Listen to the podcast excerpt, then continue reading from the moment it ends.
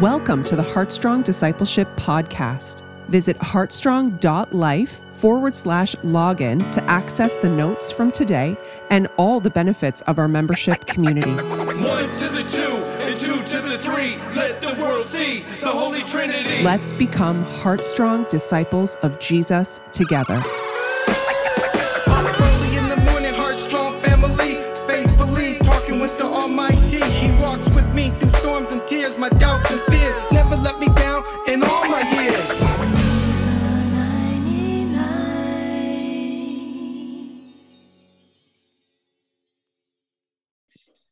There's a portion of scripture in Mark chapter 4 that uh, Joyce and I had the privilege of enjoying when we first started our journey.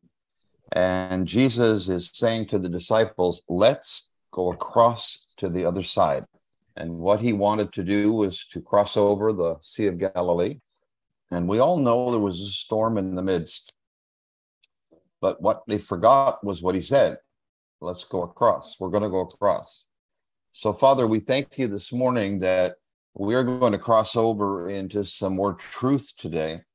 And we don't want to forget the things that you have said to us, that you have already promised the children of Israel that they're going to go to the promised land. And yet, in the midst of it all, when the storms hit and there's a struggle in hearts and lives. And so today, Lord, we thank you for what Peter has prepared, what's on his heart. We thank you for no glitches in the internet. We thank you that we all will see and hear, not just naturally, but spiritually. And Lord, with Ken's testimony today, we thank you that you are always a healing God, and we trust you in all of these things. And so, for any one of us this morning that's not feeling well, we thank you right now for an infusion of robust health. And we just thank you for what you're about to apportion to each and every one of us. So, Lord, as we say all the time, speak to our hearts and change our lives. In Jesus' name, amen. Amen. Amen. Thank you for that prayer, Pastor Barry. Okay, so the memory verse uh, for the month, uh, I'm going to read uh, this uh, verse uh, today, and then hopefully I'll have one of you uh, read it tomorrow. So it comes from Romans chapter 12, verses 1 to 2. And it says, I appeal to you, therefore, brothers, by the mercies of God, to present your bodies as a living sacrifice, holy and acceptable to God, which is your spiritual worship. Do not be conformed to this world, but be transformed by the renewal of your mind, that by testing you may discern what is the will of God, what is good and acceptable and perfect. Great. All right. So we're going to dive into chapter 13. And as we come to our text today, Israel is now at the border of the Negev desert and are approaching the land of the Amalekites, who are the inhabitants of the area. So Verse 2 the chapter opens with God telling Moses to send men on this reconnaissance mission and to bring back a report. Now, verse 3 notes that the origin of the idea as God's, because it says, according to the command of God. Even though Deuteronomy chapter 1, verses 20 to 25 notes that the plan to send the spies did not originate from God, but it was actually initiated by the people, and Moses accepted it. However, one man was chosen from each of the 12 tribes as spies to survey the land. Now, verses 4 to 16 go on to identify the names of all of the men chosen from each of the tribes. And we see Joshua and Caleb are two of the notable men chosen. So on to verse 17. So Moses sends these men to see what the land is like. And Moses' direction to the spies was the subtle manifestation of unbelief. look at what he asks the spies to do. Did it really matter if the people were strong or many, or if they lived in strongholds, whether the land was good, was rich, or if they were useful forests? When you think about it, this could have been quite, it was entirely reasonable, but it could have been also representative of the curiosity of the whole nation. After all, they had never really seen this land. But God had already told them what the land was like. It was a land flowing with milk and honey. So we're told they went up and spied out the land. And of course, they, they toured the land, saw some of the inhabitants, the produce, and they come back. And this reconnaissance mission took 40 days. So we see the report of the land. They return and they say, We went to the land where you sent us. Now, this seems to give a sense that they were more on a mission from Israel rather than a mission from God. But they confirm, they say it truly flows with milk and honey. So, what God had promised about the land was indeed true. But then they go on to say, nevertheless. Now, nevertheless means despite all that. So, how could one say, We went to the land, found it good, and God's promise true, and then say, despite all God's faithful promises? You know, look at what they say. The people who dwell in the land are strong, the cities are fortified and very large. We saw the descendants of Anak there, the Amalekites dwell there, the Amorites, the Canaanites, all the land is taken up. So it's so hard to imagine a report more unbelieving and unfaithful to God than this.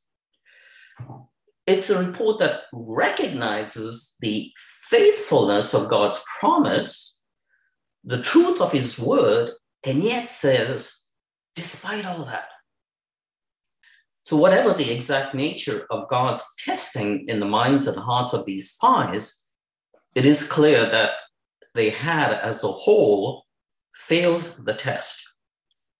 So, in verse 30, we see Caleb now objecting, and he quiets the people and commands them to immediately trust and obey God and to take the land because God has already made them, uh, made them able to. Now, it certainly took a lot of courage for this man to stand against this tide of unbelief, of doubt, and all of this, despite all that kind of attitude. But look at the response from the other men. The unbelieving response, who went with Caleb and Joshua, of course, was this potent combination of truth, lies, and exaggeration. So they gave this bad report. So it was true from a human perspective to say they are stronger than us. But to say we are not able to go up against the people was a lie. It was true that they had gone through the land, but to say a land that devours its inhabitants was a lie. Look at verse 33.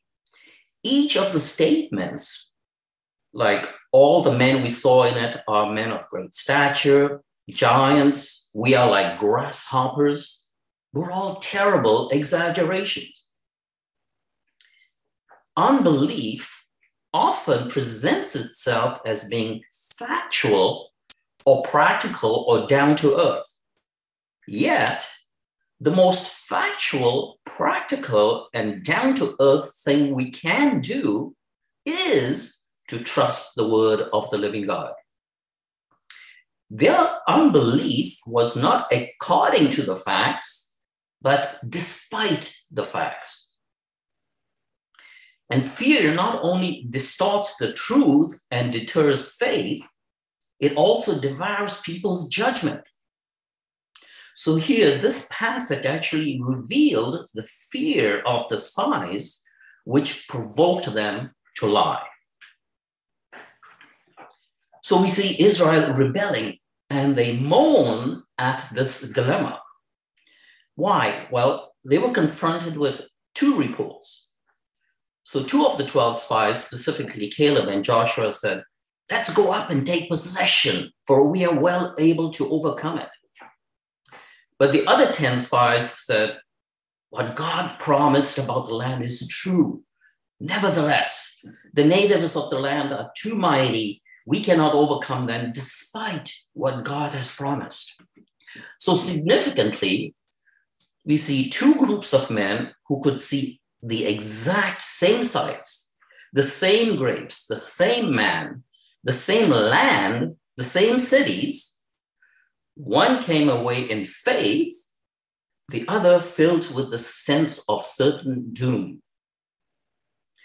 So ultimately, faith or unbelief does not spring from circumstances or environment, but from the hearts, which really only God must change. Note that 12 men were sent, leaders from each tribe. So they truly represented the people of Israel. And the lack of faith of the majority of the spies was a lack of faith on behalf of the entire nation. So we see the people weep that night. So unbelief made them think of God's gift of the promised land as something evil. So Israel here stood barely a year out of Egypt on the threshold of the promised land. And now God invited them to take the land, and they rebelled through this mourning. So, verse 2 says, The people wept that night on hearing that their enemies were formidable. And we look at this mourning, and it has a distinct character. There were four things to note. The first, it was mourning because God would not make it easy. And we often somehow expect that of God and resent adversity in our own lives, forgetting the example of Jesus, who had it harder than any one of us and whom we are not above. The second thing we note about the mourning is it was, was filled with this resentful attitude towards God, blaming him for their problem, denying that he is a loving father who cares for his children. The third was it was mourning that gave into this feeling of unbelief and fear. And the fourth was it was mourning that allowed feelings to rule in one's life instead of faith in the living God. So here, their clinging to the feelings of fear and mourning was plain sin and rebellion. And their feelings did not by any means justify their rebellion. So Israel starts to murmur or complain. So the challenge of faith seemed so great and so grievous that they would rather have died than go on with what God had for them. Look at what they say. If only we had died in the land of Egypt. They even say, why, why has God brought us to this land to fall by the sword that our wives and children should become victims? So the unbelieving here in this group justified their unbelief on the basis of concern for their wives and children. They were angry with God, accusing him of plotting their murder. This was a deep state of rebellion. God, who could do no evil, was called a murderer by his own people. Tragically, for that generation, God would give them what their rebellious, unbelieving hearts wanted. They would die in the wilderness, and their children, who they talked about, would actually inherit the promised land. Look at what they go on to say. Would it not better be for us to return to Egypt? This was certainly not better. In the first 10 chapters of Numbers, God led Israel through this process intending to change them from a slave minded people to a promised land people. Here they completely reverted back to that slave mentality. preferring slavery than a walk of faith. What Israel rejected here, make no mistake, was a walk of faith. If God was going to lead them into this deeper trust than they had before, they wanted no part of it. Look at what they say in verse 4. So they said to one another, Let us select a leader and return to Egypt. Notice how man centered this rebellion was, because they say in verse 4, they said to one another. This, this decision was made among themselves, believing the majority, their majority vote had more wisdom than God. They're going to say, let us select a leader.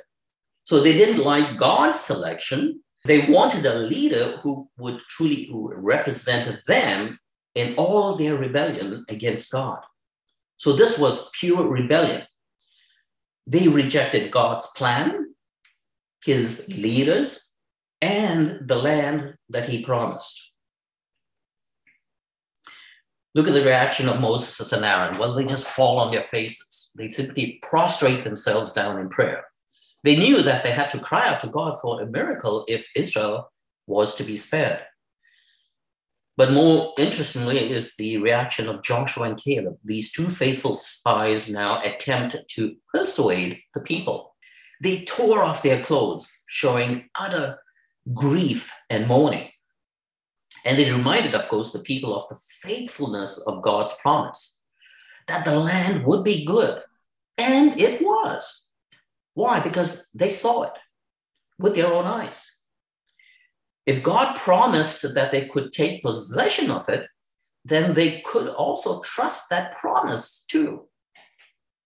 So Joshua and Caleb, of course, appealed to the will of the people, asking them not to rebel against God, but to return to God. The people of Israel, of course, didn't have to give in to these their feelings of fear, of anger to God, or of unbelief. They could have chosen to submit and trust God this, however, was a matter of, or in this case, a lack of faith in God. What was their response? Well, the response of the people was to stone Joshua and Caleb. And it's incredible that they threatened to kill those in leadership who call them to a deeper trust of life in God. What happens? Well, we see now God appearing, but he does not even speak to the nation. The nation was past hearing him. He speaks to Moses alone. And many in rebellion wonder why they don't hear the voice of God anymore. Well, why should they? If the, they are rejecting what God has already said, do they think they can be open to what more he might say? So God poses this rhetorical question How long will they not believe me with all the signs I've performed among them? Israel's rejection of God makes no sense. This, that's the crux of the issue. The problem with unbelief isn't a lack of proof, there's plenty of that. The problem with unbelief is a will that is contrary to God. Faith isn't an issue of the head, but of the heart. Unbelief isn't rooted in facts, but in desire. So God says in verse 12, I will strike them and disinherit them. And he tells Moses, I'm going to make you a nation greater and mightier. This was a dramatic offer to Moses that God would disinherit the current nation. And because Moses was faithful, God would make Moses' descendants into the nation of promise. Now, we must regard this as a real offer from God. God does not speak with make believe words. If Moses were to do nothing, this plan of God would probably have gone into effect. The nation would perish, and somehow God would start all over again with Moses. And the new nation would be, as God says, greater and mightier than the present one. just as happened to Moses here, there will come times in our walk with God when we come to what seems like a contradiction between what is and what should be. Our experience will not line up with what God says is true and what is the expression of His will for us. But at that moment, we need to hold fast to what we know to be true, regardless of what we are seeing, hearing, or feeling. Look at the reaction of Moses. Moses on this offer does not entertain that offer for a moment. Instead, he pleads for his nation. He loved them despite their rebellion. Moses goes on to say, The Egyptians will hear it, God, for your might, you brought these people up from among them. So Moses' zeal for God's glory was evident. He knew if God wiped out the present nation and started all over again with himself, it would be a black mark on God's reputation before the nations, especially Egypt. Perhaps then the nations, he said, would claim, as in verse 6, the God of Israel was not able to bring this people to the land which he swore to give them. So Moses brought God's promise before him in verse 16 he begged God to give the nations, sorry, to not give the nations any opportunity to think that the God of Israel was not true to his own promises. In verse 17, he says, And now I pray, let the power of my God be great. So here, Moses glories in the power of God, but asks that God use his power by showing mercy to this rebellious nation. And then he goes on to say in verse 17, just as you have spoken, God. Now, the list following in verses 18 to 19 is almost this quote from the words of self revelation God spoke to Moses way back in Exodus chapter 34, verse 6 to 8.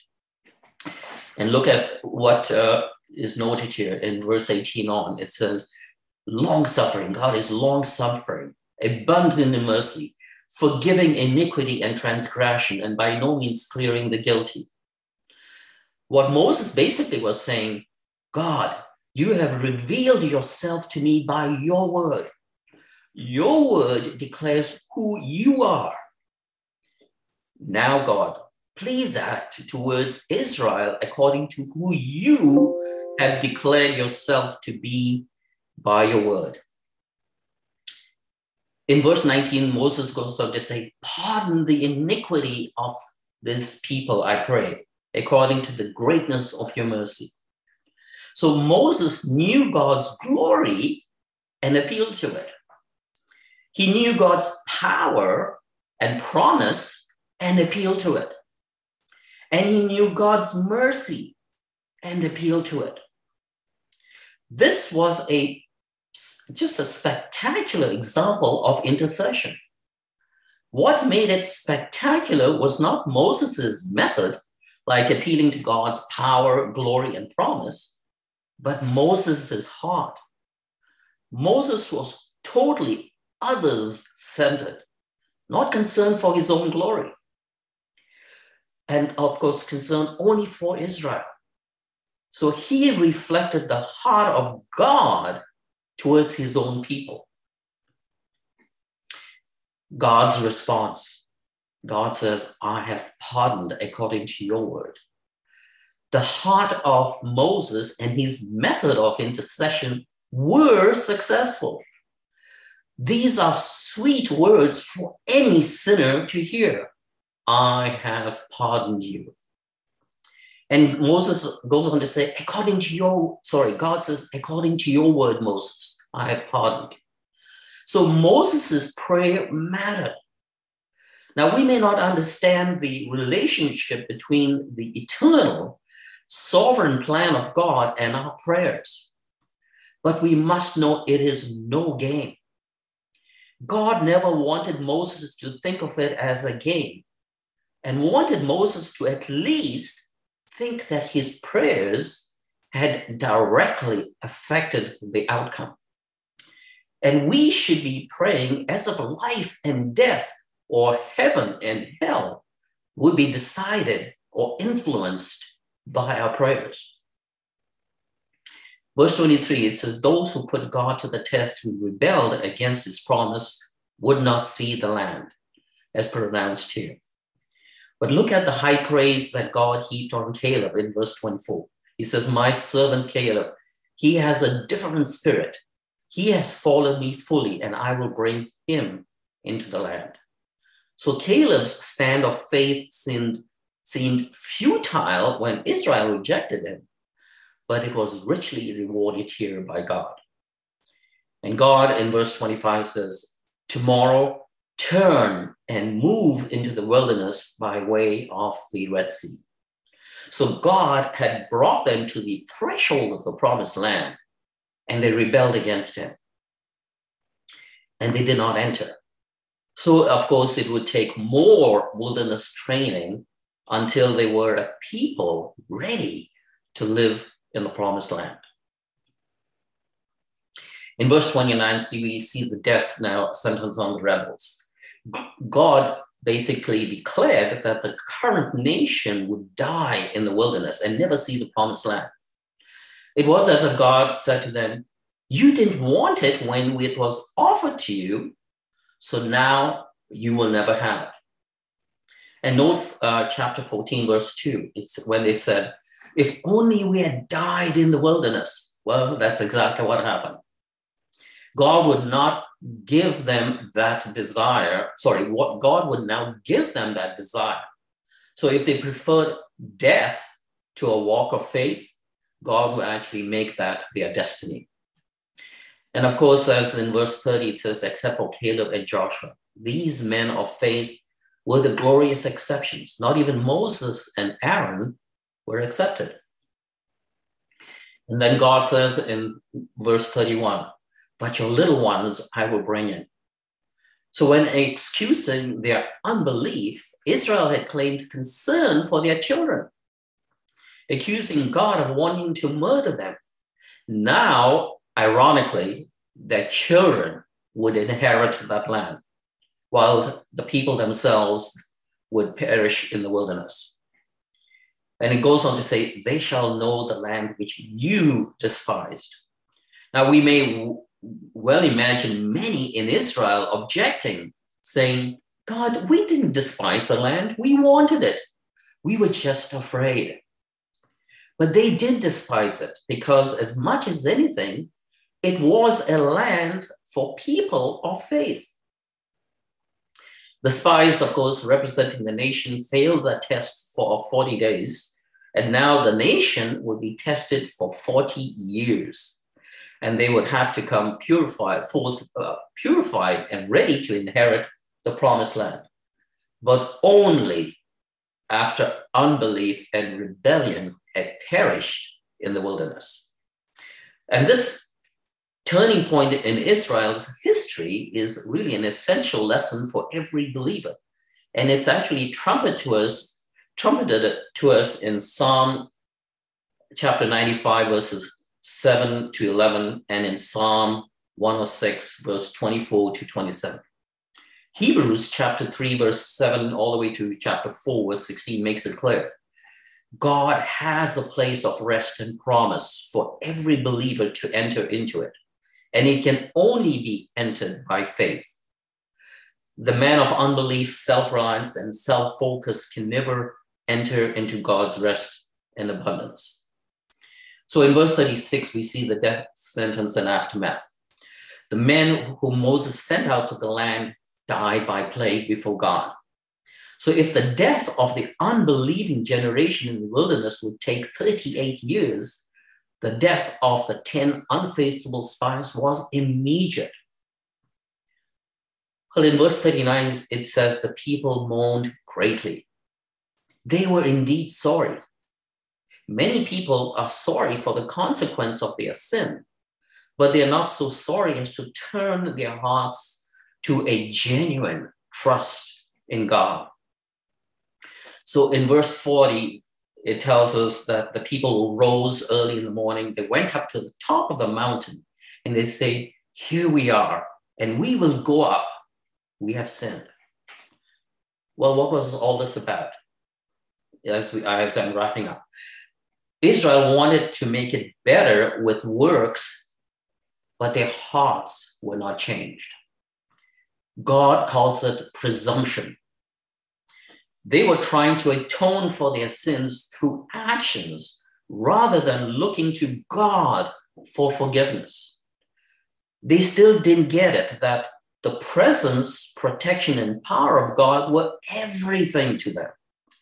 It could not work. And Moses spoke rightly. He says, This will not succeed. So some of us in the church today make similar mistakes. We want the good life and think it has to be had in religious morality.